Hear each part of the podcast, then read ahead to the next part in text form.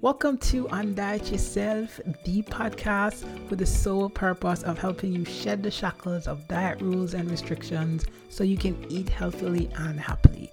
If you are looking to ditch the diet chatter that's running on replay in your head and your life, are trying to build a better relationship with food, and you're ready to nourish your whole body and well being, well, pull up a seat. I'm your host, Shanique Allen, and I want to welcome you to the show. If you are ready, let's get into it. Hey everyone, welcome to this episode of Undiet Yourself. I'm your girl, Shanique, and I'm just gonna jump right into it. So, heads up, the next episode is where I will share a story about me being the poster queen for It's Not a Diet, It's a Lifestyle, and how I went cold turkey, quit it, and decided to just do something entirely different. In this episode, I'm going to share with you what happened after. And it is the premise upon which this podcast was created, and therefore the mission for this podcast to change things. So I decided I just was quitting dieting and quitting all the restrictive eating and the micromanagement of food. And even though I did that, I wasn't completely free of the mentality that came with living that quote unquote, it's not a diet, it's a lifestyle for as long as I did. And I did do that for a very long time. I still did things that were very much centered around controlling the way my body looked and manipulating it and shrinking it. But because they would seem so normal, quote unquote normal, you're not un- you're not inclined to see them for what they are, which in hindsight is to be expected because you don't spend your years doing something or doing a particular thing and suddenly go cold turkey and expect it to be a complete overall or it to be a cakewalk. And that's the thing for me who dieted, for someone who has not dieted or ever done a diet, even without realizing they themselves are practicing some of this very same habit because of how these habits have been normalized. And this, my friends, is diet culture at work. You don't know what diet culture is? Let me share with you. It's more or less the culture that places thinness as the ideal and equating weight and body size to health. And in addition to that, it places food on a hierarchy, glorifying some foods and demonizing others. Now, that mentality is more or less your way of thinking around food, about food, about body and health that have been shaped by being in diet culture. Just by living in it, you have been exposed to that mentality. And it's sneaky because of how normalized it is. Think of the comments about weight and how people react around food and behave with food and limit food. Think about your mom making these comments, your aunties, your girlfriends, your co workers, the cashier, at the grocery store, the labels on food products, the ads, and on social media. Honestly, there's no way to avoid it. What you might call a lifestyle, friends, is called that mentality. And I'm going to share with you a couple scenarios wherein it is so normalized that people don't think they are participating in that culture and therefore don't think it's something that needs to change, let alone something that's affecting our ability to have healthy and positive relationships with food and our bodies. So I'm going to share with you five of them. There are way more, but I'm going to just stick with five. So number one is you might not avoid foods, or in fact, you don't avoid foods. You have whatever you want, but you will say things like, I'm going to need to work this off later. Or you don't make foods off limits, but there's some element of guilt for saying yes to quote unquote fun foods or put differently, foods you consider to be quote unquote unhealthy. That's one. Two, another scenario is you might not starve yourself, but you do think of certain foods in terms of rewards or treats for either having a stressful day, a productive day, or as something you earn for having done a hard workout. And then you might not ignore hunger throughout the day, but you do cut yourself off from eating anything after 6 p.m., 7 p.m. 8 p.m., regardless of how late you stay up afterwards. And you could be up for a long time. And then you use things to kind of distract the hunger that you might be facing while you're still up, even though you've eaten hours before.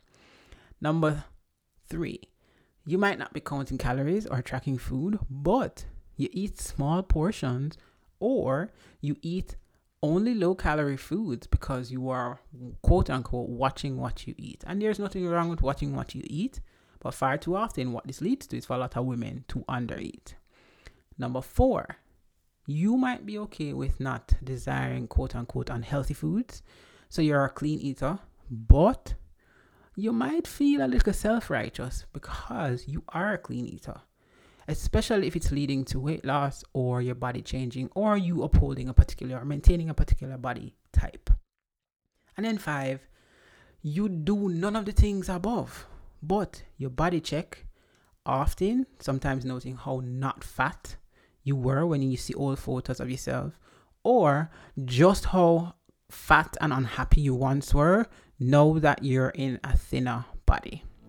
If you are someone who spent an inordinate amount of time trying to diet your way to being healthy, yet feeling more exhausted, less nourished, and struggling to have a good relationship with food, then you should apply to Undiet Your Nutrition. Undiet Your Nutrition is my signature program for helping women ditch the diet overwhelm and reclaim healthy nutrition habits that serve body, mind, and heart. Inside the program, you'll be taking steps to release toxic diet culture beliefs, tune into your body's physical and non physical needs, find peace with food, and cultivate a practice of kindness, compassion, and self care. If this sounds like you, head on over to shaniqueallen.com slash program to apply and schedule a time to see if it's right for you. Now, let's get back to the show. Now, these five things I've shared are only five, but there are so many more scenarios that I could share with you in the ways that mentality shows up without you realizing it. And I share these five because they are the most common that people don't recognize because they're so normalized and they think it's not a big deal, but it is a big deal because the thing about diet mentality is it's not about a fad diet, which means you don't have to be on a diet. You don't need to be following a diet protocol to have these diet thoughts and behaviors. Diet mentality is the thinking around food that's often limited to changing your weight specifically or your body size in pursuit of quote unquote better health or in honor of quote unquote better health. And this kind of causes harm. And it causes harm because of one, that focus being on weight and body size. And it leads to feelings of guilt and shame around food. No, I don't know why anybody should feel guilty about eating food. We all need food, and food serves many purposes, which I'll go into in the next episode it lends itself to worry and anxiety about food, whether or not you track macros or not. A lot of us exhibit these anxious thoughts and behaviors around food. Consider something as simple as you picking up a restaurant menu and going directly to the salads because everything else will be too many carbs, too much this, too much that. And while personal preference is one thing, which means there are things on the menu that you might not like, you don't give yourself permission to explore the entire menu to see what you could like.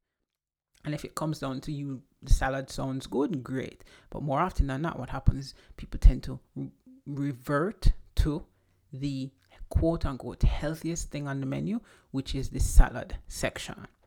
Um, and that in and of itself speaks to some kind of anxiety around food, which directs what you do. And then it perpetuates the all or nothing mentality. Do I say more? I mean, you either think if your nutrition is not perfectly this way, then it's a mess, or you need to start over, or you're doing healthy wrong. It feeds into negative body image, and I'll extend this even further to say that it feeds into fat phobia and the idea that fat bodies are unhealthy bodies. So if you have fat on your body, then something it means something about you. So think of the ways that you nitpick your body. So you look at fat as I can't have a belly or I can't I need to lose this fat or I feel fat. All of these things are fat phobic ways of thinking and speaking and it's embedded in that mentality. And again, I'll go more into things like this in future episodes. And then it disconnects you from your body because you're always depending on some kind of external cue or rule to dictate how and when you should eat. Go back to that first scenario or that second scenario I mentioned where you might allow yourself to eat all the foods, but you cut yourself out off at 6 p.m. And that rule is I will not eat after 6 p.m. And all of that is centered around making sure that I eat less so that I don't go to bed and gain weight. That's what that boils down to. And then the last one I'm going to share is it's harmful because it puts people at risk of developing eating disorders. And eating disorders are something that are developed in both thin and non thin people. So there's no specific or one population that is at risk for developing this e- eating disorder. And there are very various factors that contribute to this. But I'm speaking specifically to diet mentality here. You have it, whether you think you don't or not, it is built into the systems that we exist in. It is built into our environment. It is built into our very I won't say DNA, but you grew up with it, so it's built in. So I wanted to share those with you to say that you might not be on a diet. It doesn't mean that you don't think in diet terms. And hear me, this is not a call saying that you shouldn't be concerned about your health and you not and not eating in a way that supports it, supports it. By all means, of course, be concerned about your health.